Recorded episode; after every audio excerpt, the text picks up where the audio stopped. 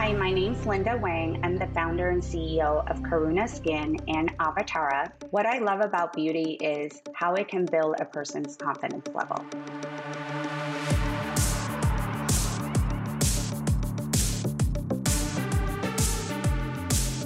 From New York City, you're listening to Beauty is Your Business, covering the intersection of innovation and business in the beauty industry.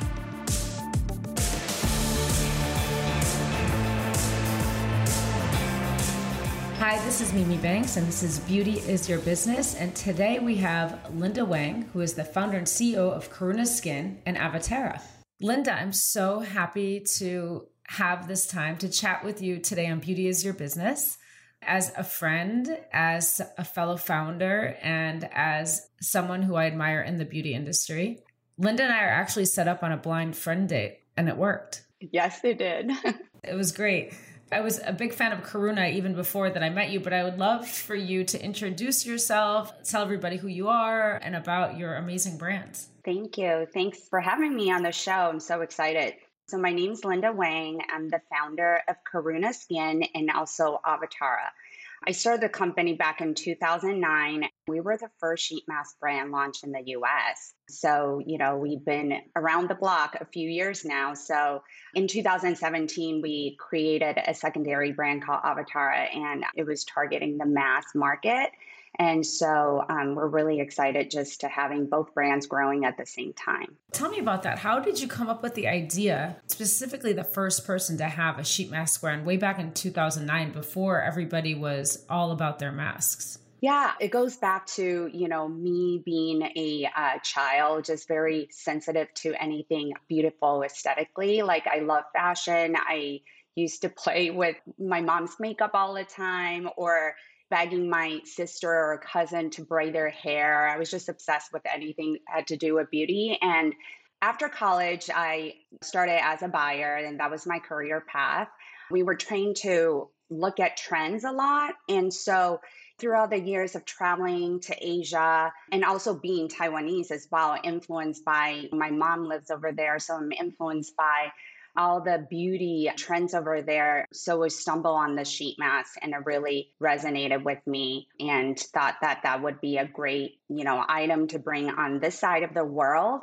And personally, I had skin issues as a child. So um, I had a very distinct memory of having eczema and rash on my body, and it kept itching. And my parents took me to an Eastern doctor, and he created this ointment for me and asked me to use a plastic wrap on my rash overnight so nothing can escape. So it really like penetrated my skin and treated the rash. And within a couple of days, the rash went away. So I was really amazed by that experience.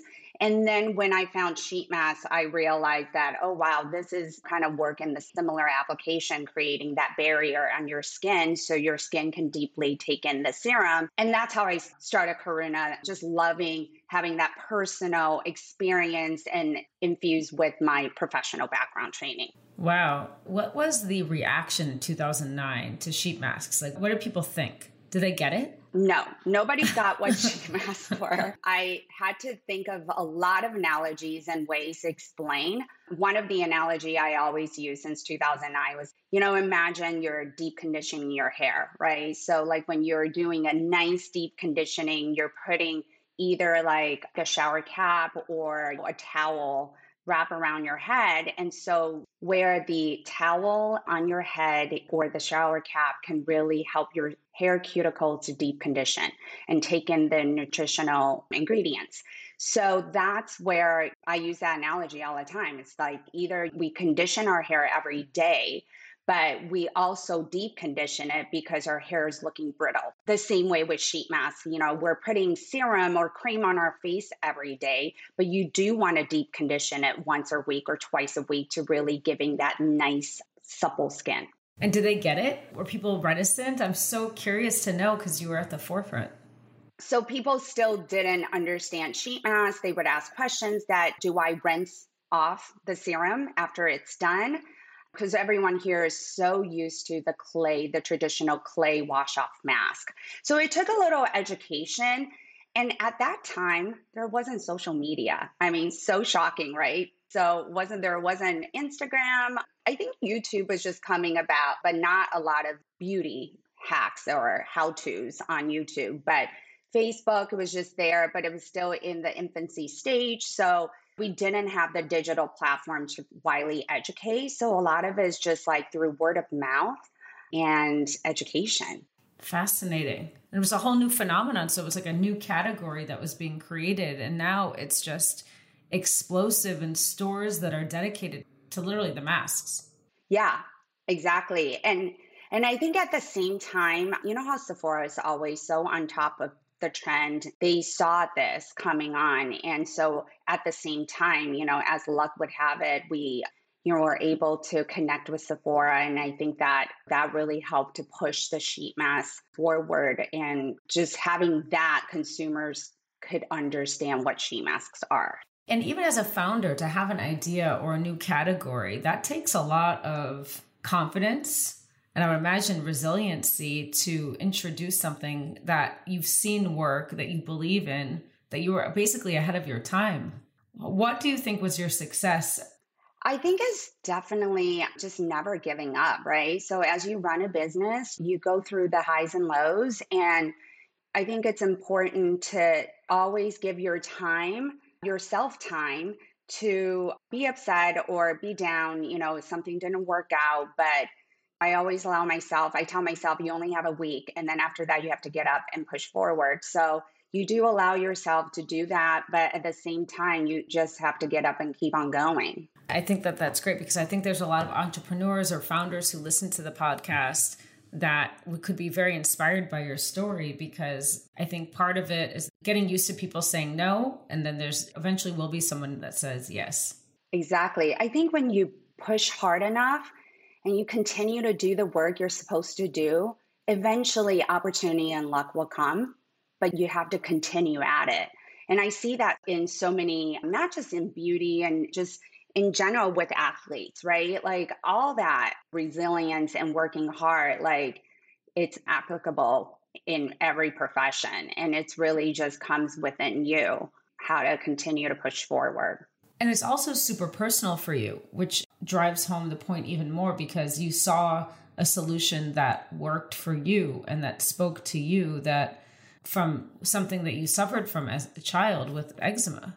While doing like research and development, the reason why I want to create a Karuna is that, you know, although the application was widely used in Asia, I just couldn't find one I felt that it was natural enough for me and then the active ingredients are not in there in the formulation. I had two goals. I wanted to have better fabric as the sheet mask. And that just comes from my fashion background. And so for the formulation, I feel like a lot of them just use like feel good ingredients that really are not going to treat your skin.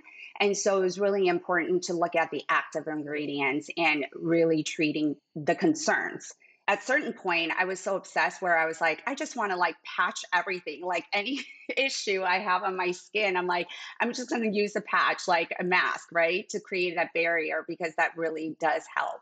That's amazing. And now can you tell us a little bit about karuna? What kinds of masks do you have or what are these active ingredients that you think are the most important? So right now you know when we first launched in 2009 i launched with six face masks and one eye mask and 12 years later, those are still our core heritage mask. Um, it's our bread and butter. People love it. We have never reformulated.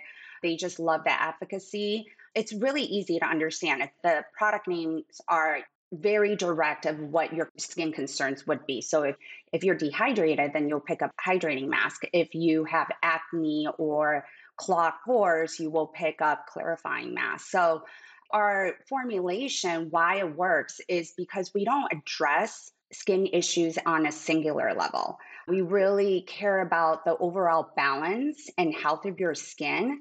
So, all of our products, we put in a Karuna complex in it. So, each one of our formulations in our mask has aloe, it has chamomile, it has peptides and hyaluronic acid. So, like overall, when you're using a sheet mask, so if you're dressing like just if you're using clarifying because you have a pimple, it's not going to dry out your entire skin. It's going to help to reduce inflammation of the pimple, but at the same time, hydrating your overall skin. I feel like in 2009, nobody was talking about peptides or hyaluronic acid. You were clearly really ahead of the curve here.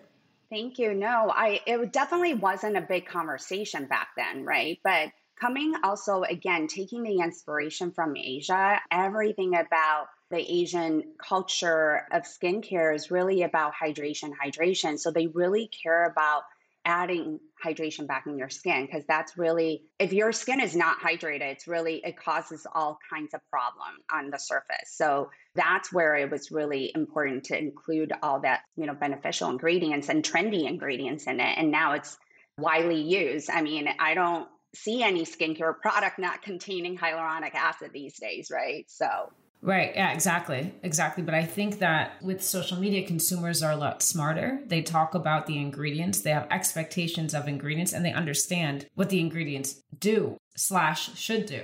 So speaking of ingredients, I'm curious to know about Avatara, your new brand. Yeah, so Avatara was created in um, 17 because given my fashion background, knowing how a product like cycle trend happens, trend eventually filters down to the mass category. So it was always on the back of my mind, knowing that when the timing is right, I was going to create a sister brand and offering mask at a lesser price point. Really, Avatara is about targeting Gen Z and that is we would like to be Gen Z's like for everyone's first skincare experience, right? So we offer, you know, again, following the footsteps of Karuna, we offered basic masks, really using ingredients like watermelon or avocado or pineapple and aloe, and at a really fraction of a price at $2.99, $3. And also focusing on the clean formulation. And that was really important for us with Avatara. No, that's extremely important. I think clean is important. Ingredients are important. Those sound like delicious ingredients also. Do they smell as good as they sound? They actually are all fragrance free. Again, you know, targeting that younger demographic, we really are sensitive about not putting synthetic fragrance in the formulation just because younger skins can tend to be very allergen prone. So we make sure that that is fragrance free but it's juicy though. That's super smart. And so, you know, you've spoken a little bit about being really inspired from Asia. Do you go back to Asia often or even in Taiwan? Are you constantly looking at skincare trends for new innovations? Yeah, we go back every year. It's been two years because of COVID, but I still family there. My mom lives there, my brother and his wife and their kids live there. So every year we go back.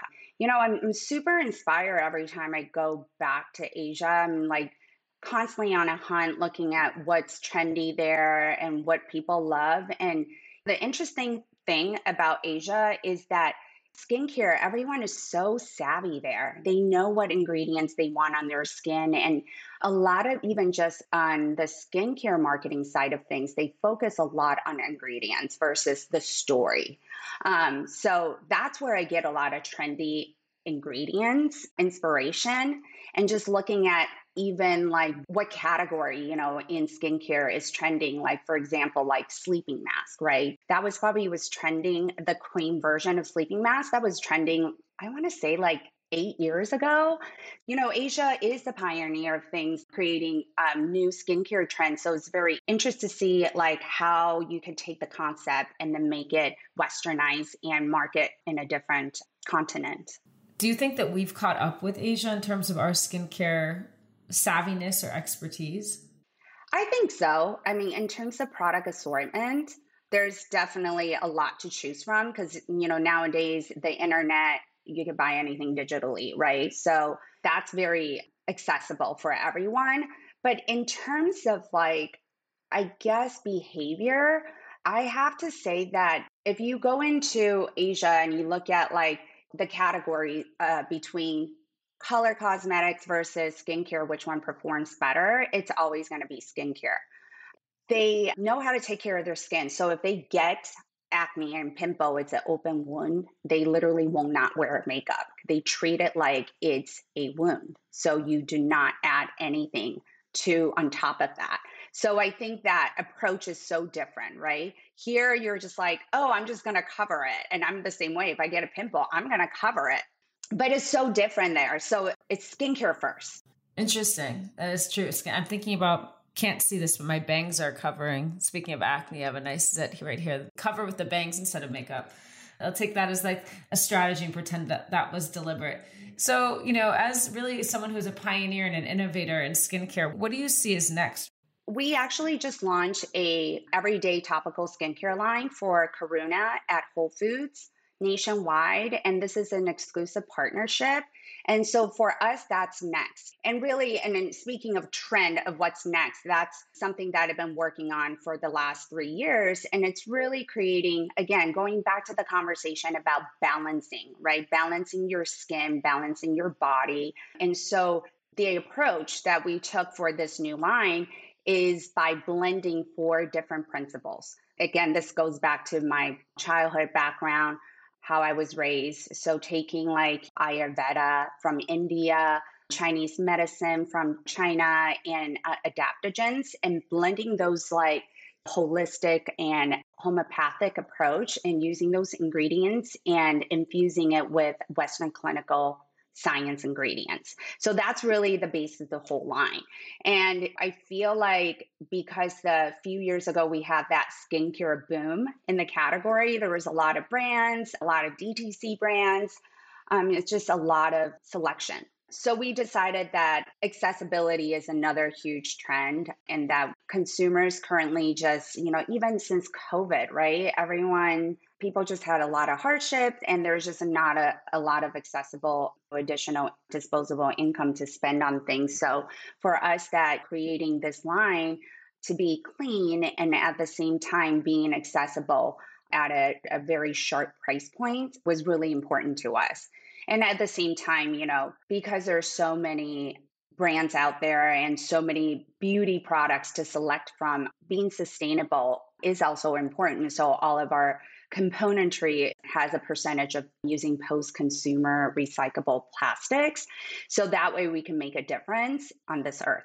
That's huge. And is this the first time Whole Foods has really had a line like this kind of partnership?